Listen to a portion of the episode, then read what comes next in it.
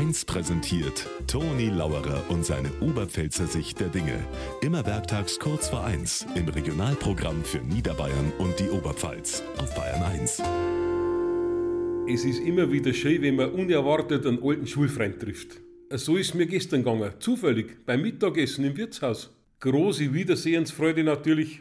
Und schon haben wir über die gemeinsame Schulzeit geredet. Mei, Toni, weißt du das noch, hat er gesagt, weil du damals einen Verweis gekriegt hast, weil du in der Schultaschen eine erotische Zeitschrift gehabt hast. Oh mei, habe ich gesagt, ja, das war mir so peinlich. Man möcht's nicht glauben, was für Folgen der Inhalt für der Schultaschen haben kann. Manchmal noch schlimmere Folgen wie ein Verweis.